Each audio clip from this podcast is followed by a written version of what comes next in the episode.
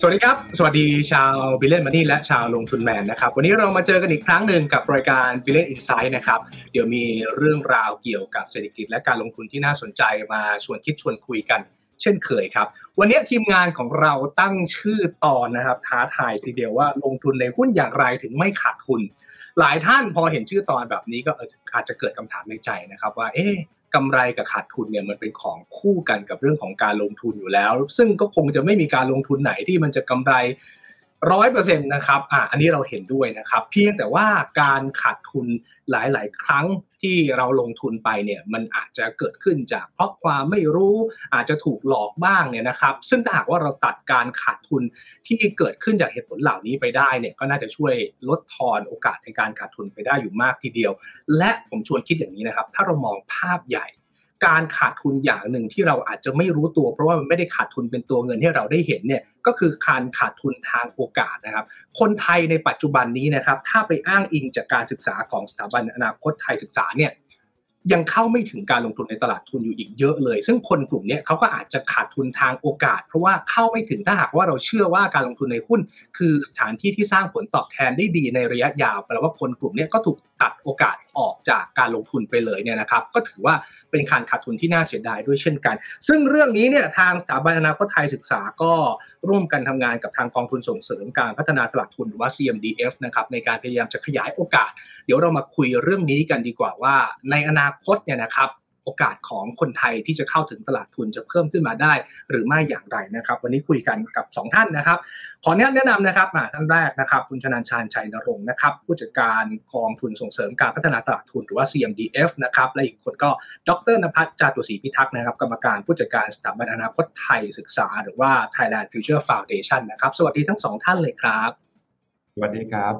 ครับอ่าสวัสดีครับขอบคุณนะครับที่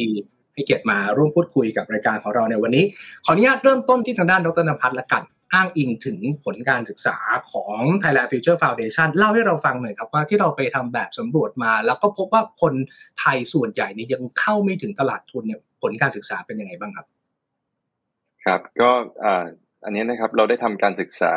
ประมาณหนึ่งหมื่นตัวอย่างนะครับ ทั่วประเทศไทยเลยก็คือเป็นออนไลน์เซอร์เวยที่ส่งไปตามโทรศัพท์ กับคนประมาณหนึ่งหมื่นคนทั่วประเทศไทยนะครับ แล้วก็แยกตามจังหวัดแยกตามเพศตามอายุต่างๆนะให้ครบถ้วน ทีนี้สิ่งที่เราเจอเลยก็คือว่า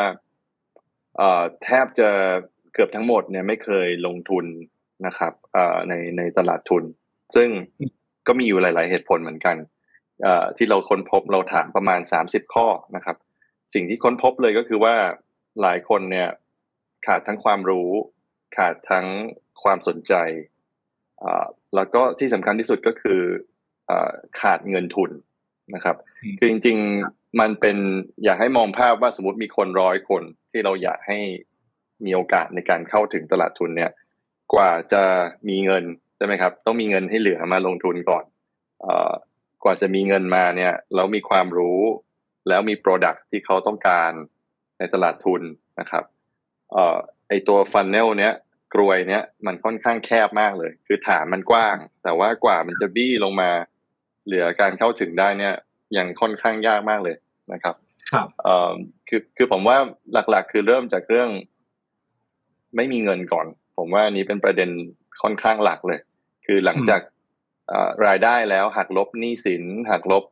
ค่าใช้จ่ายต่างๆ ภาระนะครับแทบจะเหลือน้อยมากแหละในการลงนะครับครับ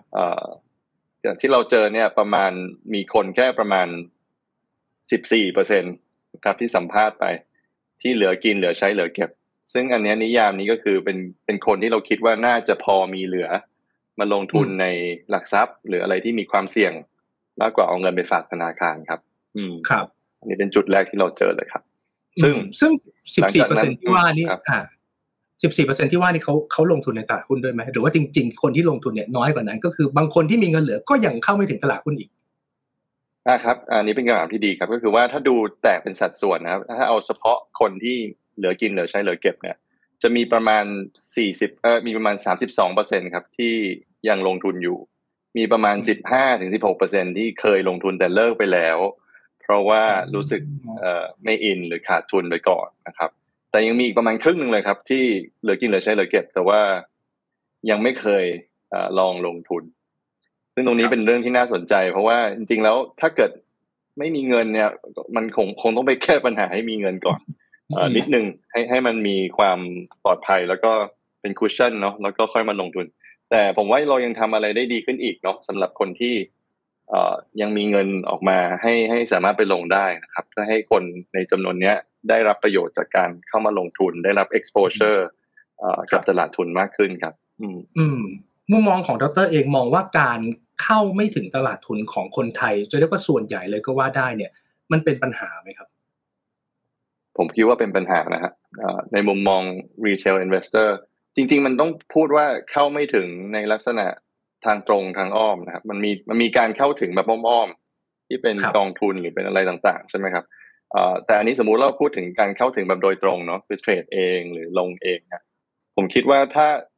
ถ้าดูเรื่อง income inequality หรือเรื่องเรื่อง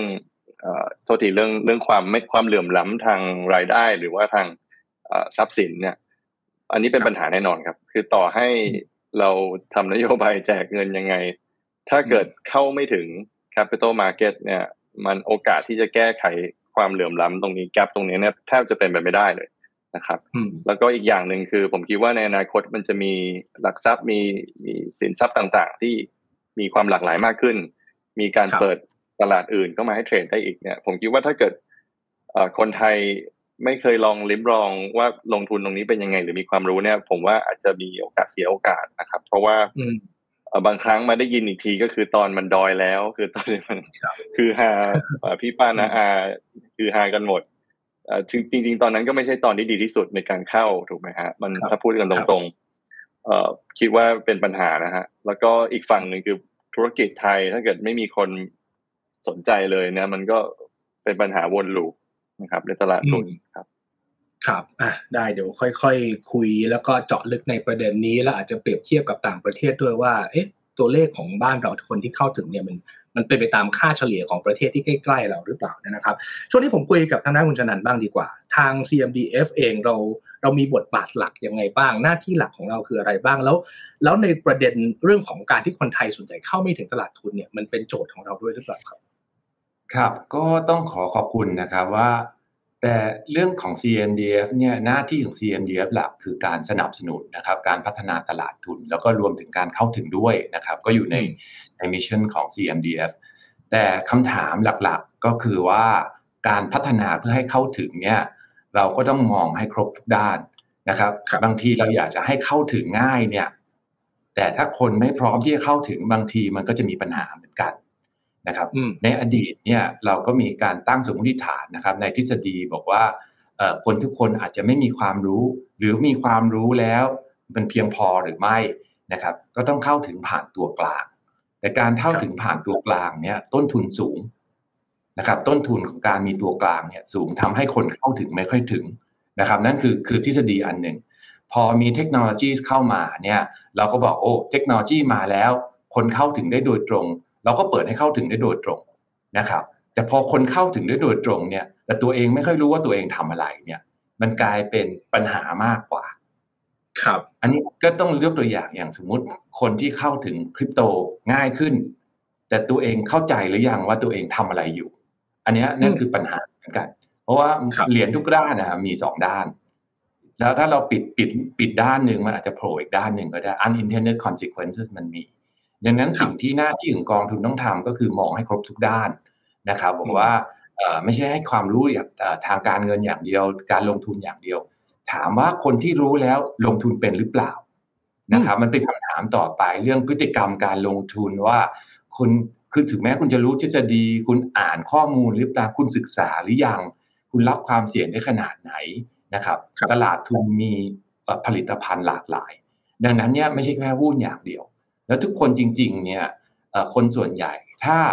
ถ้ามีประกันสังคมเนี่ยท่านก็มีอะไรที่เกี่ยวกับตลาดทุนแล้ว เพราะใครคนที่รับเงินท่านไปประกันสังคมกอชต่างๆ ก็ต้องไปลงทุน ซึ่งเวลาลงทุนระยะยาวเนี่ยมันก็ต้องกลับมาที่ตลาดทุนอยู่ดีครับ ครับ ถ้าโจทย์ของเราคืออ้างอิงจากที่ดรนภัทรบอกคือ อยากจะให้คนไทยเข้าถึงได้โดยตรงเนี่ย ซึ่งทางฝั่งคุณชนันก็บอกว่า อาจจะต้องไปถามความพร้อมของแต่ละคนก่อนว่าเขาพร้อมมากน้อยแค่ไหนใช่ไหมครับโจทย์ของเราตอนนี้เราโฟกัสไปที่คนกลุ่มไหน ถ้าอ้างอิงกลับไปที่การศึกษาก็คือคน 14%ที่เหลือกินเหลือใช้เหลือเก็บพอที่จะเอาเงินมาลงทุนได้ อันนี้คือกลุ่มหลักของเราหรือเปล่า เพราะว่าถ้าไปบอกว่าคนที่ยังไม่มีเงินเพียงพอใช้เนี่ยมันอาจจะบียอนเรื่องของ CMDF ในการไปแก้ไขปัญหาของเขาหรือเปล่าครับเรามองกลุ่มไหนเป็นเป็น priority หลักของเราครับ เดี๋ยวให้พี่หมีตอบก่อนใช่ไหมครับครับก็อันนี้อันนี้ผมขอเรียนอย่างนี้ฮะเราเราหวังว่าทุกกลุ่มจะมีเงินลงทุน จริง ๆ เงินลงทุนบางทีเป็นเงินออมเงินเก็บเนี่ย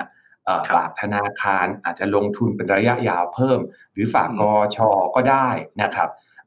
แล้วก็มีแนวทางหลาย ๆ แนวทาง ซึ่งทางกองทุนเนี่ยก็ได้สนับสนุนทุนให้กับหลากหลายที่นะฮะมาทดลองนะครับทดลองในการลงทุนเหมือนกันอย่าง อย่างก็จะมีอีกโครงการหนึ่งซึ่งซึ่งยังอยู่ในระหว่างการดำเนินการนะครับว่าเรียกว่าเป็น test concept ของ saving through spending นะครับคือคือคือคือออมเงินโดยผ่านการใช้เงินนะครับซึ่งมีมีมีโครงการต่างๆ คล้าย ๆ กันอย่างเงี้ยในต่างประเทศเราก็บอกว่าเป็นการทดลอง ซึ่งหน้าที่ของเราคือช่วยทดลองให้ให้รู้ว่าพอมีนะครับ หรือว่าอย่างโครงการที่เพิ่งผ่านไปเพิ่งลองทำดูเนี่ยก็ชื่อโครงการ Rookie Investor League ให้กับ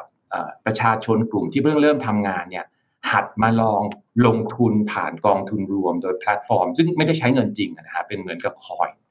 แล้วภายในสองสาเดือนข้างหน้าเนี่ยก็คงจะมีโครงการอีกโครงการหนึ่งเป็นการทดลองการลงทุนผ่านเกมนะฮะให้ความรู้ทางการเงินผ่านเกม ก็ก็จะทดลองหลากหลายก็คือเป็นส่วนใหญ่ของเราก็คือหน้าที่ช่วยกระตุ้นหาวิธีหาว่าวิธีการไหนเข้าถึงประชาชนได้ง่ายสุดประชาชนสามารถทดลอง ทุน สร้างภูมิคุ้นกัน เพราะไม่งั้นเนี่ยเอาเงินตัวเองลงไปบางทีเนี่ยไปลุยเลยมันมันเสียหายอย่างที่ดรนภัทรพูดก็มีคนส่วนหนึ่ง ด้วยความที่เข้าไปลุยเลย เสร็จแล้วพอเกิดการขาดทุนขึ้นก็เกิดความกลัวนะครับ แต่มันก็จริง ๆ ก็เป็นบทเรียนที่ดีนะฮะเพราะทุกอย่างเนี่ยมันคือการเรียนรู้นะครับของเราเนี่ยมันคือไม่มีใครจะลงทุนแล้วกำไรได้ตลอดเวลา อันนี้ผมก็ ถ้าถ้าถ้ามีผมก็คงบอกว่าทุกคนคงไม่ต้องนั่งทำงานอยู่นะครับ ตรงนี้ ถ้ามีก็ช่วยบอกผมด้วยนะครับถ้า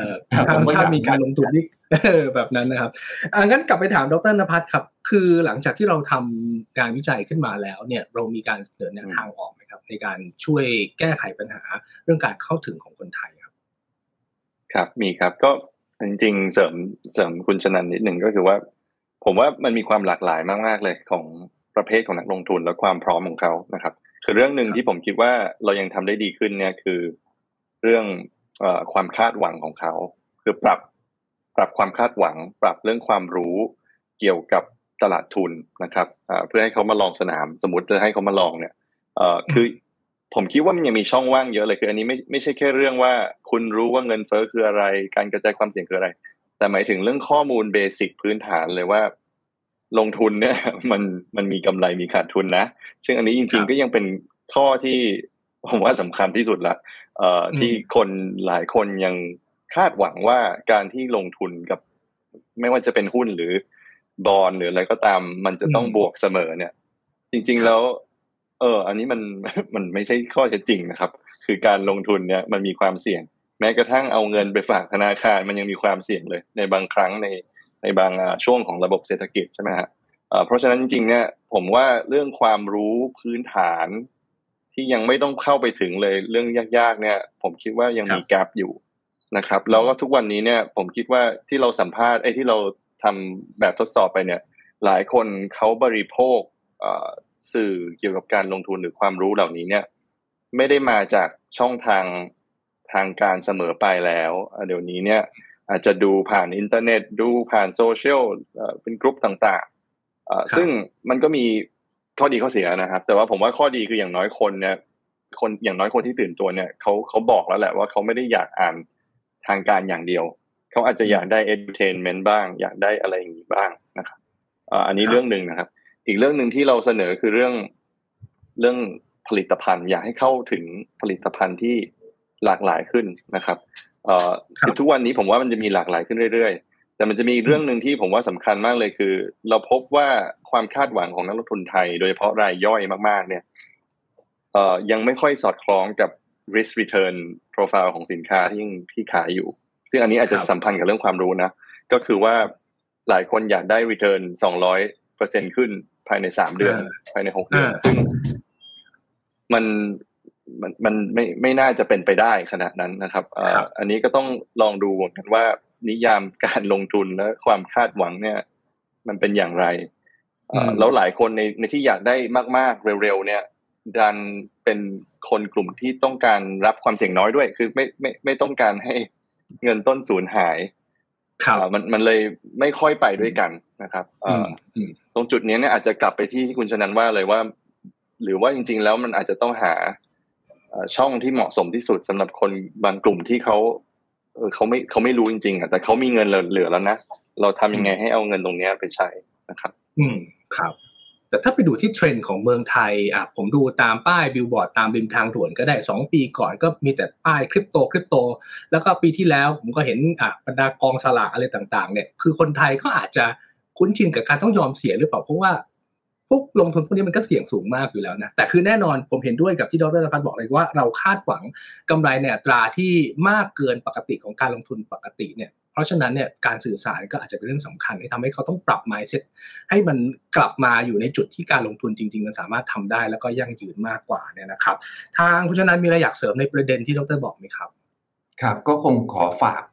แนวคิดสั้น ๆ ไว้นะครับว่า บังเอิญเจอเคสนี้ส่วนตัวนะครับมีวันหนึ่งไปทานก๋วยเตี๋ยว แล้วก็มีแม่ค้ามาถามผมว่าทํำยังไงถึงรวยนะครับ ผมก็แค่ถามกลับว่ากว่าท่านก๋วยเตี๋ยวร้านอร่อยด้วยนะครับว่ากว่ากว่าจะทำจนก๋วยเตี๋ยวอร่อยเนี่ยทำอย่างไรนะครับ แม่ค้าก็คุยให้ฟังว่าต้องฝึกนานกว่าจะลวกก๋วยเตี๋ยวได้จนกระทั่งเพอร์เฟกทำน้ำซุปเนี่ยใช้เวลานาน ผมก็เลยถามกลับไปว่า กว่าจะฝึกจนกระทั่งถึงขั้นนี้แล้วหาเงินได้เนี่ยต้องใช้การลงทุน ใช้ความรู้ไปศึกษาหาวิธีลองดู แล้วทำไมพอได้เงินมาแล้วเนี่ยจะเอาเงินไปทิ้งอะ อืมถ้าถ้าถ้าการลงทุนมันก็เหมือนกับอาชีพวิชาชีพที่เราเพิ่งฝึกมาเนี่ย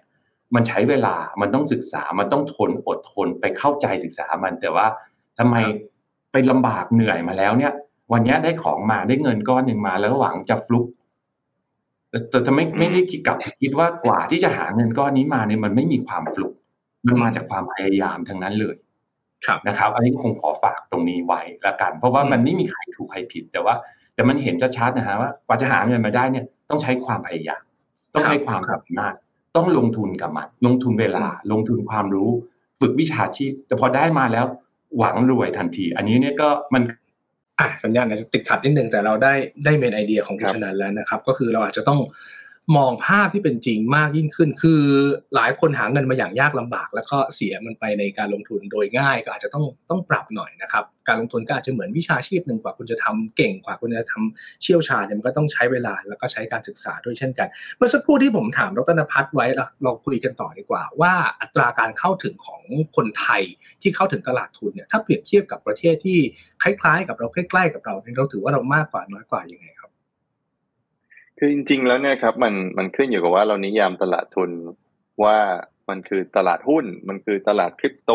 มันคือตลาดดิจิทัลแอสเซทหรือว่าอย่างอื่นยังไงนะครับเอ่อจริง ๆ แล้วเนี่ยกับกับประเทศอื่นจริง ๆ แล้วคนไทยโดยสัดส่วนแล้วเราก็ไม่ได้คือผมต้องบอกงี้ก่อนว่า ที่มาของงานศึกษาเนี่ยมันคือเราดูสภาพรวมของตลาดทุนไม่ได้ดูแค่เรื่องการเข้าถึงด้วย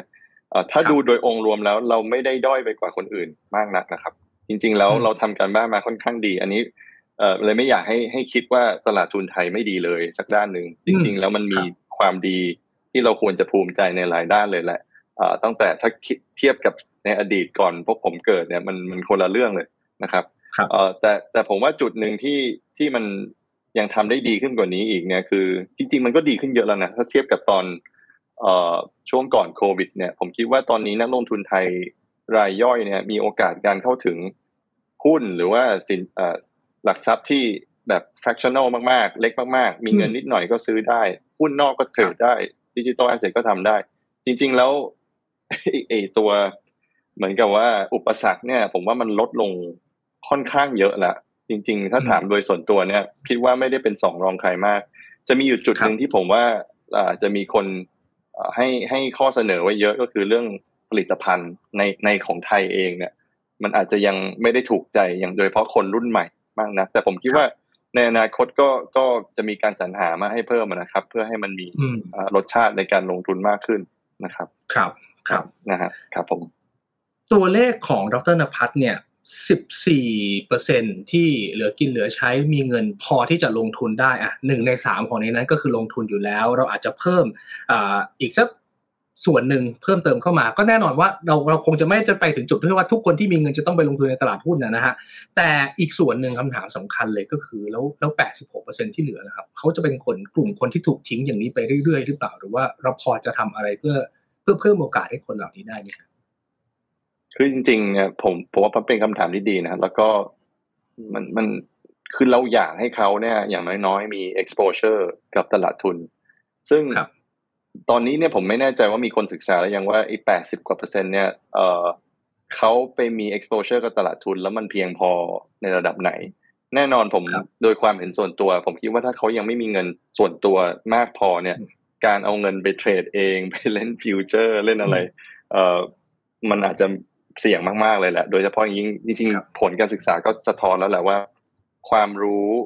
ความรู้เรื่องนะครับ เราไม่ทดสอบความรู้ทางการเงินนะเราทดสอบแค่ความรู้เรื่องเลยว่า รู้จักตลาดหลักทรัพย์ไหมรู้จัก IPO ไหมเอ่อปันผลคืออะไรคือเป็นคำถาม basic เลย แทบจะไม่มีใครรู้จักสิ่งเหล่านี้เลยครับเอ่อซึ่งแล้วมันก็สอดคล้องกับรายได้ด้วยก็คือว่า คนที่มีรายได้เยอะมีเงินเหลือเยอะมีเงินมีเงินเก็บเนี่ย มักจะเป็นพวกที่รู้อยู่แล้วด้วย เพราะฉะนั้นเนี่ยมันแปลว่าคนที่เข้าที่ที่มีเงินไม่ค่อยพอเนี่ย ก็มีความรู้ที่ที่วัดได้ด้วยความรู้เรื่องเนี่ย น้อยกว่าด้วย เพราะฉะนั้นเนี่ยมันก็จะสอดคล้องกันไปหมดว่าแล้วเราจะทำยังไงดีแล้วคือตอนนี้เราจะเห็นว่าบางครั้งเนี่ยอองค์กรกำกับดูแลก็จะเข้ามา protect เข้ามาป้องกัน ในเชิงที่ว่าอาจจะไม่ให้เข้ามาซื้อขายตรงนี้ เพราะว่าคุณยังไม่พร้อม อันนี้ก็เป็นเรื่องหนึ่งนะฮะแต่แต่ถ้าถามผมโดยตรงเนี่ยผมคิดว่าปัญหาหลักสุดคือมันไม่มีเงินเหลือครับเอ่อหรือหรือ saving เนี่ยมันเอา saving ไปลงทุน ในสัดส่วนประมาณไหน แต่สุดท้ายมันก็ยังแคปอยู่ว่าว่าตรงที่ว่าอัพไซด์ของคนที่ไม่มีเงินเหลือเงินเก็บเนี่ยมันก็คงไม่ได้เท่ากับคนที่เอาไปลงเต็มๆถูกไหมฮะแต่สุดสุดท้ายมันเป็น risk return อย่างที่คุณชนันบอกแหละ เราก็ต้องเข้าใจว่าตัวเองเอ่อ investment time horizon ยาวแค่ไหนคือถ้าเกิดตอนนี้คือหลายคนมากเลยที่อยู่ในช่วงหกเดือน ซึ่งหกเดือนเนี้ยมันแค่มัน earnings call แค่กี่ครั้งเองถูกไหมเอาจริง ๆ มันก็ไม่ได้ เออมันก็เลยพัวพันกันไปหมดครับ อืม เพราะฉะนั้นครับ เราเรามีมุมมองหรือว่าเคยเบนชั่นถึงกลุ่มคนสักแปดสิบกว่าเปอร์เซ็นที่เขาอาจจะยังไม่ได้มีทรัพยากรเพียงพอที่จะเข้ามาลงทุนไหมครับ ว่าเราพอจะทำอะไรในบทบาทของ CMDF ได้บ้าง ครับปัจจุบันก็พยายามทำอยู่นะครับได้เริ่มเลิกคือต้องเข้าใจก่อนหน้าที่ของ CMDF เนี่ยคือเป็นผู้สนับสนุนนะครับ เราเป็นแค่กองทุนเพื่อเป็นคนให้สนับสนุนทุนให้คนทำนะครับ วันนี้เราเราต้องหาคนทำก่อน ผมถึงสนับสนุนได้เพราะว่าผมไม่ได้ทำโดยตรงนะครับ อันนี้ต้องต้องเรียนอันนี้เรื่องก่อนก็มีการพยายามทดลองหลาย ๆ แบบนะครับ โดยการให้ความรู้เพื่อไปลงทุน ถามจริง ๆ ว่าคน คนมีเงินไหมมีบางส่วนมีนะครับ ต้องต้องเข้าใจว่าเงินพอมี บางคนอาจจะลงทุนในลักษณะไปซื้อประกัน ก็ถือเป็นการลงทุนแบบหนึ่งนะครับ สมมุติซื้อประกันชีวิตเนี่ย มันก็กลับมาที่ตลาดทุน เพราะต้องถามว่าประกันชีวิตรับเงินเราไปแล้วเนี่ยเขาต้องเอาเงินเราไปทำอะไรเขาก็ต้องมาลงทุนระยะยาวนะครับ ส่วนใหญ่ก็ลงไปซื้อพวกพันธบัตรบ้างลงทุนหุ้นบ้าง ไม่ได้ทางตรงก็ไปทางอ้อมนะครับ หรือถ้าถ้ามองว่า กอชทำอะไร ประกันสังคมทำอะไรกบขของหน่วยงานราชการทำอะไร ก็ต้องกลับมาลงทุนหมดนะครับ อันนี้ก็คือสิ่งที่เริ่มต้นได้ถามว่าประชาชนอาจจะซื้อที่ดินแทน ลงทุนในอีกอีกสินทรัพย์อย่างอื่นแทนก็เป็นไปได้เหมือนกันนะครับบางคนอาจจะบอกว่าลงทุนพระลงทุนนาฬิกานะครับ มันก็มันเป็นเป็นจุดเริ่มต้นนะฮะแต่ว่าผมก็เข้าใจว่าทุกคนที่ลงทุนอย่างลงทุนพระเนี่ย ท่านก็ศึกษาดูว่าพระรุ่นไหนอะไร ท่านก็ทำการศึกษาเหมือนกันเมื่อกลับมาที่เรื่องที่ผมพยายามจะบอกว่าเราพยายามจะตั้งสมมติฐานก่อนว่าหนึ่งคือเราต้องช่วยสนับสนุนความรู้ให้มีความรู้ก่อนก่อนหรือเปล่า ตอนนี้ความรู้จริง ๆ เต็มบ้านเต็มเมืองเต็มเต็มเว็บไปหมด เพียงแต่ว่า อันเนี้ยมันไปถึงหรือเปล่า ถึงแล้วเข้าใจหรือเปล่านะครับนั่นครับจะเป็นคำถามต่อไปว่าถึงแล้วเข้าใจหรือเปล่านะครับ พอไม่เข้าใจเราจะทำยังไงให้เข้าใจ เข้าใจแล้วเนี่ย แต่คนก็มีอีกกลุ่มหนึ่งที่เราเทสมานะเข้าใจรู้ดีนะแต่แค่ไม่ทำอืมเพราะกลัว ครับนะฮะมีมีคนที่มีความรู้ทางการเงินเยอะนะครับ ที่ยังวันเนี้ยฝากเงินอยู่ในธนาคารครับ ก็ไม่ได้เอามาลงทุนเขาแค่กลัวนะฮะอย่างที่ดรนภัสพูดว่ายังมี mindset ที่บอกว่าอะไรก็ได้จะต้องบวกทุกวันอืม แต่แต่ก็ไม่ได้เข้าใจความเสี่ยงทุกอย่างในโลกนี้ถูกไหมฮะถ้าถ้าผมพูดมองกับ mindset กับข้างกันบอกว่า ลงทุนหุ้นเนี่ย คุณเป็นเจ้าของบริษัทอืมคุณคุณลงทุนถือหุ้นบริษัทเหมือนกับเป็นหนึ่งในเจ้าของอาจจะรายเล็กหน่อยครับซื้อพันธบัตรหรือซื้อหุ้นกู้เนี่ย คุณเป็นคนเหมือนกับเป็นนายธนาคารให้กับบริษัทนั้น อืม mindset มันจะเริ่มต่างกันนิดนึงเทียบกับลงทุน เพราะเราไปชอบใช้คำว่าเล่นหุ้น มันกลายเป็นเหมือนกับเอ่อ การพนันไปเล็ก ๆ ซึ่งมันไม่ใช่นะคือคือรับจะผมซื้อซื้อขายของชิ้นหนึ่งท่านควรจะศึกษาก่อนถูกปะครับอืมเห็นด้วยเลยครับ ซึ่งที่ผ่านมาเราก็พยายามทำซึ่งผมเห็นด้วยกับทั้งสองท่านนะครับ ว่าจริง ๆ ตลาดทุนไทยถ้าใครสังเกตมา 10 20 ปีที่ผ่านมาเราเห็นพัฒนาการขึ้นมาเยอะมาก แล้วก็คนที่ใกล้ตัวเราคนที่เรารู้จักเนี่ยก็เข้ามาอยู่ในวงการตลาดทุนเอ่อเพิ่มมากขึ้นนะครับ เพียงแต่ว่ามันอาจจะยังมีคนอีกบางกลุ่มที่เขายังเข้าไม่ถึง ซึ่งเราก็อาจจะพยายามส่งเสริม ทางเลือกให้เขาก็แล้วกัน แต่สุดท้ายเขาจะเข้าหรือไม่เข้าเนี่ยเขาจะพิจารณาจากความเหมาะสมที่เขาพิจารณากับตัวเขาเองเนี่ยนะฮะคืออันนั้นเป็นสิทธิ์ส่วนตัวอยู่แล้ว แต่เราพยายามจะทำให้ตลาดนี้เป็นตลาดของของทุกคนมากกว่า ผมถามอีกกลุ่มหนึ่งบ้างนะครับเมื่อสักครู่ดรนภัทรเมนชั่นถึงกลุ่มคนที่เคยเข้ามาลงทุนแล้ว แล้วก็อาจจะผิดพลาดแล้วก็ออกไป เรามีอะไรอยากจะสื่อสารกับคนกลุ่มนี้บ้างครับ ครับจริงๆคนกลุ่มนี้เนี่ยน่าเสียดายเนาะแล้วก็ถ้าเกิดเรา ลองถามเขาดูเนี่ย เราเราลองลองคุยกับเขาเนี่ย ได้ได้ผลกลับมาว่า คือมันไม่ได้ผลตอบแทนตามที่ตอนแรกเขาคาดหวังไว้ อันนั้นคือเหตุผลหลักเลย กับการที่ครับเหมือนอกหัก คือคือซึ่งจริง ๆ อันนี้มันไม่ได้เป็นปัญหาของคนไทยนะฮะเอ่อจริง ๆ มันเป็นปัญหาของนักลงทุนที่ที่อาจจะก็คือนักลงทุนที่เสียเสียตัวแคปิตอลไปเอ่อแล้ว จริง ๆ มันเป็นเรื่องที่ว่าคือคือมันเป็นเป็นตัวที่มีความเสี่ยงไงเอ่อมันก็จะมีช่วงที่มันดีแต่ช่วงที่มันไม่ดีเอ่อแล้วการที่เราเราหลุดออกไปเลยเนี่ย ผมคิดว่า จริง ๆ แล้วมันไม่มันไม่ดีต่อเขาเนอะจริง ๆ มันคือครับเอ่อคือก็แต่แล้วแต่คนนะครับบางคนเขาก็อาจจะมีความจำเป็นจริงๆเขาเขาไม่ไหวแล้วเขาก็ต้องคัดลอสแล้วก็เอาเงินไปทำอย่างอื่นเอ่อแต่ผมผมคิดว่าส่วนหนึ่งมันเป็นเรื่องความคาดหวัง ที่อาจจะต้องการเร็วมาก แล้วรอไม่ไหวขึ้นมานะฮะอันนั้นมีข้อมูลชัดเจนเลยว่าทุกคนใจร้อนมาก อยากได้ภายในห้าหกเดือน ซึ่งอันนั้นอาจจะต้องไปไปซิ่งโดยโดยโปรดักต์อื่นหรือเปล่าเอ่อครับนะครับเอ่อตรงตรงนี้เนี่ยผมว่าว่าสำคัญว่าทำไมมันถึงเป็นอย่างนั้นแต่จุดหนึ่งนะผมว่ามันก็ไม่ได้เป็นข้อแย่อย่างเดียวคืออย่างน้อยก็จะมีคนส่วนหนึ่งที่เขาเข้ามาแล้ว แล้วก็ไปลองฝีมือฝึก ฝึกทำก๋วยเตี๋ยวอย่างที่คุณชนันว่า แล้วบางคนก็จะรอด แล้วเขาก็จะอืมเรียนรู้แล้วว่าเอ้ยอย่างเช่น bear market เนี่ยจริงๆเขา bear market เป็นเป็นตลาดที่ดีในการสอนบทเรียนให้กับคนที่ยังทนอยู่ได้ เพราะว่าการชนะในตอนนี้มันยากกว่าการชนะตอนตลาดขึ้นเยอะมาก ตลาดขึ้นนี่ซื้อมั่วๆก็ขึ้นใช่ไหมครับ คือตอนนี้มันเป็นเป็นตอนที่เขาสอนสอนพวกเรา ก็เลยจริงๆแล้วเนี่ยจริง ๆ เราควรจะ approach คนกลุ่มนี้เนี่ย ให้อย่างน้อยๆ เอ่อให้เขากลับมาสนใจหน่อยดีไหมนะครับ ซึ่งตอนนี้เนี่ยผมลืมพูดเป็นประเด็นหนึ่งคือ มันมีอีกทางหนึ่งในการช่วยทำให้มีคนเข้าถึงได้ง่ายขึ้นคือ ลดต้นทุนในการเข้าถึง ซึ่งครับตอนนี้จะมีแอปพลิเคชัน อันเนี้ยครับ request กันมาเยอะมาก 30-40%เลยคือเอ่อเรื่องความต้องการในการเข้าถึงในการลงทุนให้ง่ายขึ้น เปิดบัญชีอืมยังไงให้ง่ายขึ้น สะดวกขึ้นครับเร็วขึ้น KYC ซึ่งตรงนี้เนี่ยผมคิดว่าเรามาถูกทางนะครับ เรามีเอ่อบางเจ้าเนี่ยออกมาเป็นแอป สองสามตัวที่ผ่านมาเนี่ย ผมคิดว่าตอบโจทย์มากนะ ในเชิง เดี๋ยวนี้เปิดที่บ้านก็ได้ ไม่ต้องไปไหนเลย เร็วมากสิบนาทีก็เสร็จแล้วเอ่อซึ่งลงลงทุนด้วยเงินจำนวนเท่าไหร่ก็ได้ คือตรงนี้เนี่ยผมว่าเรามาถูกทาง อยากเชิญชวนให้มีแอปอย่างนี้มากขึ้นเหมือนกันครับ แต่ในขณะเดียวกัน ผมคิดว่าอย่างหนึ่งที่อาจจะต้องตามมาก็คือเรื่องการให้ความรู้อีกเหมือนกันเพราะว่ายิ่งเข้าง่ายแล้ว product ครับยากเนี่ย ผมเกรงว่าจะมีกลุ่มที่เข้าแล้วผิดหวังมากขึ้น เพราะว่ามันยากกว่าเดิมเยอะนะ ลงทุนในครับ digital asset ลงทุนในหุ้นต่างประเทศ อะไร commodity ต่างๆ คือมัน คือคนทั่วไปไม่มีเวลาศึกษาทั้งหมดครับความเสี่ยงเยอะมาก ก็ต้องต้องช่วยกันดูแลต่อไปครับ ซึ่งมันก็ จะวนกลับไปที่คุณชนันบอกว่ามันเป็นสิ่งที่ต้องพัฒนาไปคู่กัน ก็คือทั้งความง่ายในการเข้าถึงแล้วก็ความรู้ของคนเพื่อที่จะเข้าถึงได้แล้วใช้ประโยชน์ได้จริงจังด้วยนะครับ ซึ่งทาง CMDF นี่ก็ก็พยายามอยู่ เพราะฉะนั้นเอาผมถามคุณชนันถ้าใครมีโปรเจกต์อะไรดีๆ อยากจะพัฒนาตลาดทุนนี่ก็ไปขอสตุ้งสตังขอการสนับสนุนได้ใช่ไหมครับผมเข้าเข้าดูในเว็บเราได้ตลอดเวลานะครับว่าจริงๆนะวันนี้เนี่ยเราให้ ให้ทุนไปแล้วมากกว่า 2,000 ล้านนะครับ มี 84 โครงการ ก็ในในการดำเนินงานที่ผ่านมา 3 ปีเนี่ยก็คิดว่าพยายามหลากหลายรูปแบบนะครับรบก็ก็เป็นสนับสนุนหลายรูปแบบไม่ว่าทั้งผู้ประกอบการนักลงทุนประชาชนทั่วไปให้ความรู้ทดลองกันมาหลายแบบนะครับ แต่ว่าอย่างอย่างที่เรียนว่าทุกอย่างเนี่ยมันต้องค่อยๆทำไป มันไม่มี ผมผมไม่ไม่บอกเลยว่ามันไม่มีอะไรที่จะพิเศษสามารถจะกดปุ่มแล้วพรุ่งนี้ทุกอย่างจะดีหมดได้ครับครับ อย่างที่ทางนักพัฒนาพัฒได้พูดว่ามันดีขึ้น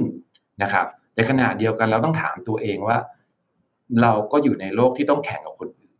ต้นทุนเราก็ต้องพัฒนานะครับ ในงานศึกษาที่ที่ทาง CNDF ให้ทำให้กับคนอื่นทำเนี่ยมันก็ออกมาตลอดบอกว่าเราต้องพัฒนาตัวเองเราหยุดไม่ได้ นะครับวันนี้ถึงแม้ระบบเราจะดี แต่คนอื่นเขาก็ทำเหมือนกัน ประเทศอื่นก็ดีกว่า แล้วเราอยู่ในประชาชนโลก นักลงทุนไม่ใช่อยู่เมืองไทย วันนี้นักลงทุนไทยก็ไปต่างประเทศได้อีก ดังนั้นเนี่ยทุกอย่างมันแข่งขันกันหมดครับนะครับดังนั้นเราต้องต้อง manage ต้นทุนเราให้ดี ประสิทธิภาพให้สูงนะครับ เราจะทำอย่างไร นั่นก็คือมิชชั่นใหญ่ที่เราต้องต้องต้องมองก่อนต่อไปทั้งระบบฮะเพราะว่าจะได้ประชาชนได้ประโยชน์มากที่สุดครับ อืมอืมผมถามดรนภัทรบ้างครับ เราอาจจะเพิ่มช่องทางในการสนับสนุนให้คนไทยเข้าถึงตลาดทุนทางอ้อมแทนได้ได้ไหมครับไม่ว่าจะเป็นกองทุนกองทุนสำรองเลี้ยงชีพ หรืออะไรก็ตามแต่มันจะช่วยเติมเต็มโจทย์บางอย่าง อย่างเช่นความกลัวในใจเขาว่าเขาอาจจะไม่มั่นใจในตัวเขาเองว่าเขาจะลงทุนได้ดีเพียงพอหรือเปล่าเราส่งเสริมทางนี้แทนจะเป็นทางที่เวิร์กไหมครับในมุมมองดรผมคิดว่าต้องทำครับ แล้วก็ต้องทำ มากกว่านี้ด้วย อาจจะมีหลายมีความหลากหลายในเชิงผลิตภัณฑ์นะครับให้มันตอบโจทย์ risk return profile ของแต่ละคน เพราะว่าเอาจริงๆ ถ้าถ้าเราดูจากตอนที่เราศึกษาเนี่ย มันเออผมผมค่อนข้างเป็นห่วงเหมือนกัน ถ้าเกิดจะให้ทุกคนลงไปเลยเพราะเกรงว่าจะจะจะเจ็บเหมือนกัน แต่ผมแต่โดยโดยส่วนตัวผม ผมคิดว่าผมเป็นคนที่ค่อนข้างอยากให้เปิดนะ คืออยากให้ลองอะ เพราะว่าถึงแม้เราเรียนมีความรู้เนี่ยไปลองเทรดเองไปอะไรก็ก็ไม่เป็นเหมือนกัน เพราะว่ามันมันเป็นคนละคนละทักษะ แล้วมันใช้เวลาต้องเรียนรู้จากคนอื่นบ้าง กับคนที่เราเคยต้องต้องเจ็บเองบ้างด้วย เพราะฉะนั้นผมว่ามันควรจะมีเป็นออปชันคือไม่อยากไม่อยากให้เน้นให้ปิดกั้น อยากให้เน้นให้เปิด แต่ว่าก็ป้องกันการช่อโกงอะไรเงี้ยนะครับอันนั้นต้องทำอยู่แล้ว แต่ว่าอยากให้เปิดเนาะ ส่วนคนที่มองแล้วมีความรู้แล้วแล้วคิดว่าโหมันไม่เหมาะกับฉันเลย ฉันไม่ไหว มันเครียด ไม่อยากดูจอทั้งวัน หรือหรือหรือรู้แล้วแหละว่าอยากได้ผลตอบแทนประมาณนี้แต่แบบเห็น Product แล้ว ยังไงก็ต้องรอเกินหกเดือน อาจจะดีกว่าเยอะเลยที่ไปฝากให้คนอื่นทำให้นะครับ คนดีๆนะ ไม่ใช่คนที่เขาโกงหรือ หรืออันนึงที่เราทำวิจัยแยกออกมาครับ ในโครงการเดียวกันคือ ลองกรุยทางดูว่าถ้าเกิดมีนโยบายชื่อว่า universal basic capital ก็คือว่าแทนที่จะแจกเงินเฉย แต่ว่าเหมือนแจกหน่วยลงทุนให้กับเขาตั้งแต่ตอนเกิดให้เด็กรุ่นใหม่เกิดขึ้นมาหนึ่งสองสามสี่ห้าหกขึ้นมาจนสิบแปดเนี่ยเอ่อมีเงินที่อยู่ในตลาดทุนเนี่ย แล้วตอนอายุถึงขั้นหนึ่งเนี่ย จะให้ออปชันว่าอยากจะ cash out หรืออยากจะเก็บไว้เรื่อยๆนะครับ คืออันนี้เป็นแนวทางหนึ่งที่จริง ๆ มีค่ามีมีค่าใช้จ่ายเยอะมากเพราะมันเป็นภาระทางการคลัง แต่มันตอบโจทย์หลายอย่างเรื่องคือมันบังคับให้คนเข้าถึงทันที และทำให้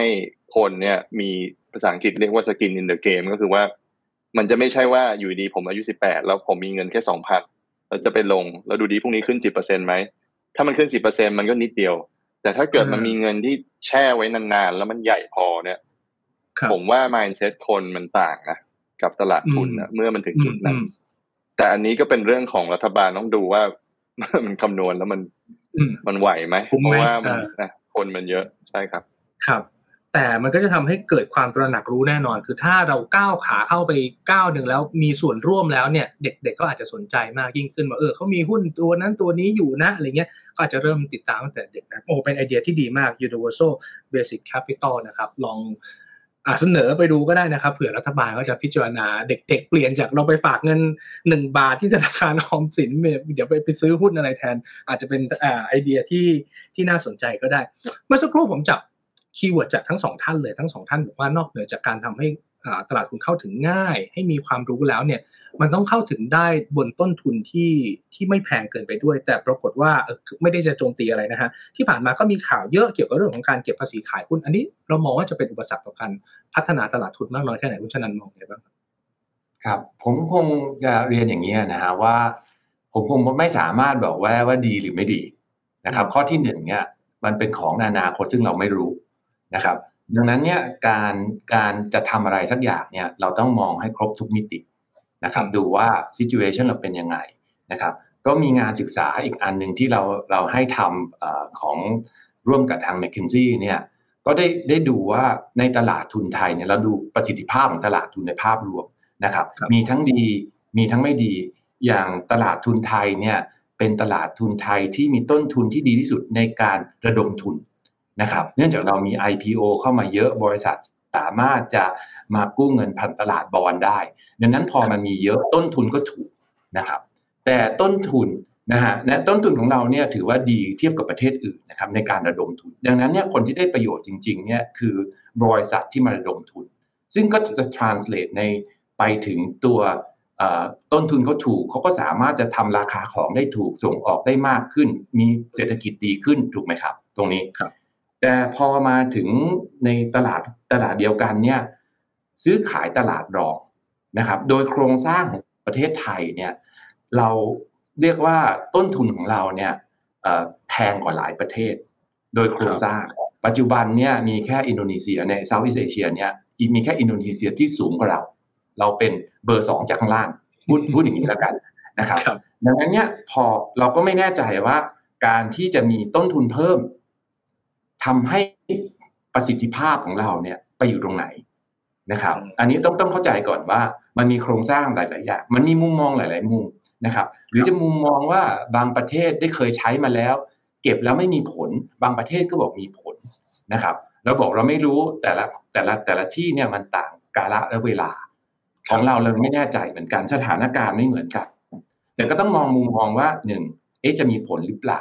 นะครับรบเอ๊ะนักปัจจุบันนักลงทุนเราเพิ่งเปิดกว้างให้นักลงทุนไปลงทุนต่างประเทศได้โดยตรง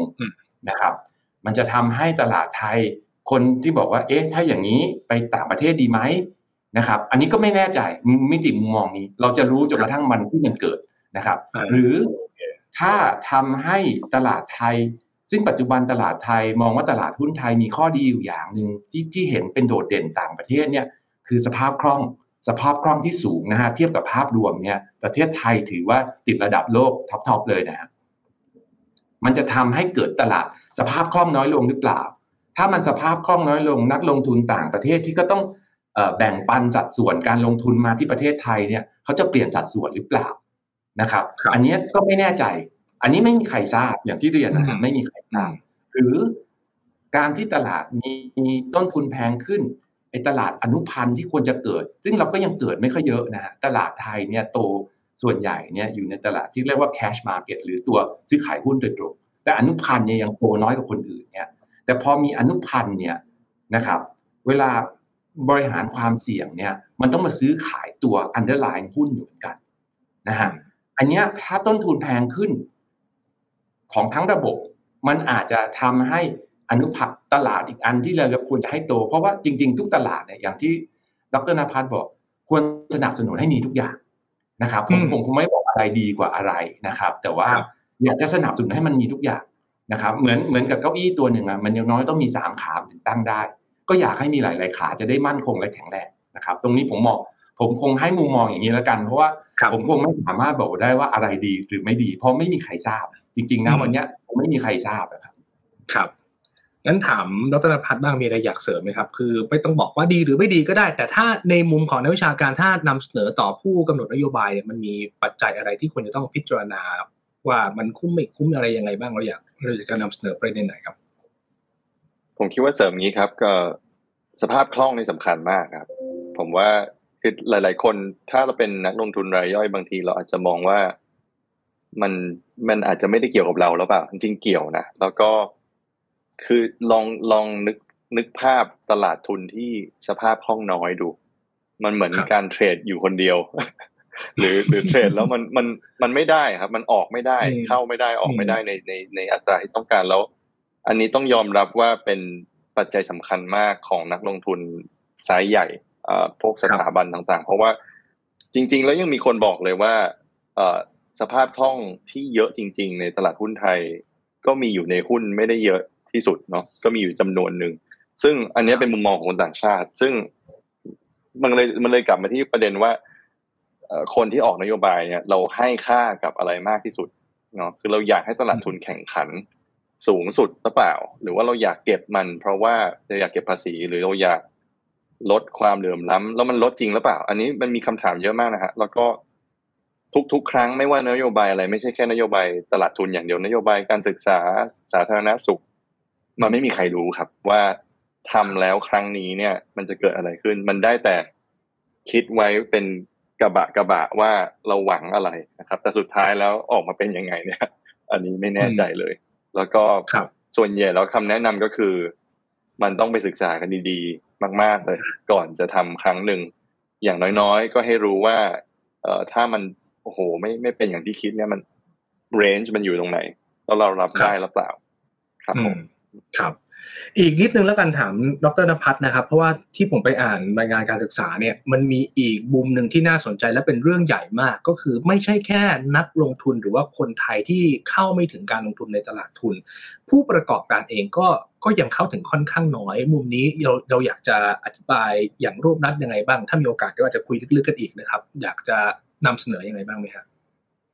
ครับในมุมการเข้าถึงตลาดทุนโดยผู้ประกอบการใช่ไหมครับ ผมคิดว่าตอนนี้จริง ๆ ก็มีมีนโยบายพยายามผลักไปทางนั้นให้ให้ผู้เล่นรายเล็กขึ้นเนี่ยสามารถเข้าถึงแหล่งเงินทุนได้ง่ายขึ้น จริง ๆ ต้องบอกว่ามันไม่จำเป็นต้องเข้าได้แค่เป็นระดมทุนไป IPO ไปออกตลาดไลฟ์หรือ MAI หรืออะไรอย่างนี้อย่างเดียว จริง ๆ มันมีเครื่องมือทางการเงินเยอะแยะมากมายที่ควรจะใช้ให้เหมาะสมกับผู้ประกอบการ เช่นกู้เงินธนาคารไหม debt financing หรือเปล่าอ๋อแต่แต่จริงอยู่ว่าตอนนี้จริง ๆ ก็มีบริษัท ดีๆ งามๆหลายที่ที่อาจจะไม่ได้มีคอนเน็ชันหรือไม่ได้ คือถ้าเป็นเทคคอมพานีเนาะมันจะฮอตฮิตใน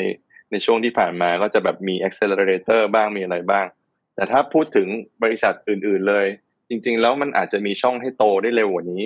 นะครับ เพราะมันเป็นเรื่องของความเร็วแบบความคือความสามารถในการระดมมาแล้วแข่งแข่งกับคนอื่นเนี่ย ถ้าเรามีแพลตฟอร์มตรงนี้ซึ่งเราก็เริ่มมีแล้วนะครับ เอ่อมันก็จะทำให้ ธุรกิจตรงนี้มันเติบโตได้เร็วกว่าที่อื่นนะครับแต่จริงๆที่สำคัญมากเลยคือตอนนี้ต้องบอกเลยว่าเราขาดเอ่อ ecosystem player ในส่วนที่สนับสนุนเงินทุนให้กับสตาร์ทอัพช่วงก่อน seed คือคือ pre seed กับ seed เนี่ยค่อนข้างมีปัญหามากเทียบกับประเทศอื่น ยังขาดค่อนข้างเยอะจริง ๆ ถ้าเป็นซีรีส์ A ขึ้นไปแล้วเนี่ยมีมีค่อนข้างโอเคนะฮะจริงๆเราก็มีเทรนที่บริษัทใหญ่ ๆ เนี่ย เริ่มอยากลงเนาะจริง ๆ ไม่ได้เป็น VC ด้วย แต่อยากลงทุน แต่เขาจะไม่ลงในอันที่ high risk เพราะฉะนั้นตรงนี้ครับ ผมว่าเป็นเป็นโจทย์สำคัญเลย เพราะไม่งั้นเราจะไม่มีบริษัทยุคใหม่ ๆ เกิด มันจะมีเกิดขึ้นน้อยลงกว่าที่มันควรครับ อืมอืมอะทาง CMDF ล่ะครับ ในมุมของฝั่ง ผู้ประกอบการผู้ระดมทุนเราเราก็อยู่ในขอบข่ายของการส่งเสริมด้วยใช่ไหมครับ ผมเข้าไปสัมผัสอยู่ใน Live Exchange เนี่ยทาง CMDF ก็ก็สนับสนุนเงินทุนไปอยู่พอสมควรเลยเหมือนกันตอนนี้เราทำอะไรบ้างทางฝั่งนั้น ครับก็ก็ขอขอพูด 2 เรื่อง 2 ประเด็นก่อนนะครับ ตัวตัวที่ใกล้ตัวเนี่ยอย่างทาง Live Exchange เนี่ยจริง ๆ เราสนับสนุนนะครับผ่านทาง Live Platform ซึ่งทางไลฟ์เนี่ยอยากทำได้มาคุยกับกับทาง CMDF เนี่ยเราก็ช่วยสนับสนุนให้ เพราะว่าเห็นว่า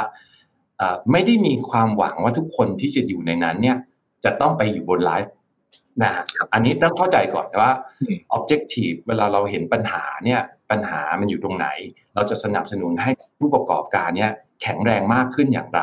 นะครับ อันนี้ก็ผ่านสนับสนุนผ่าน LiVE Platform ไป ซึ่งในขณะเดียวกันอย่างที่ทางดรณภัทรพูดเนี่ยว่าเห็นปัญหา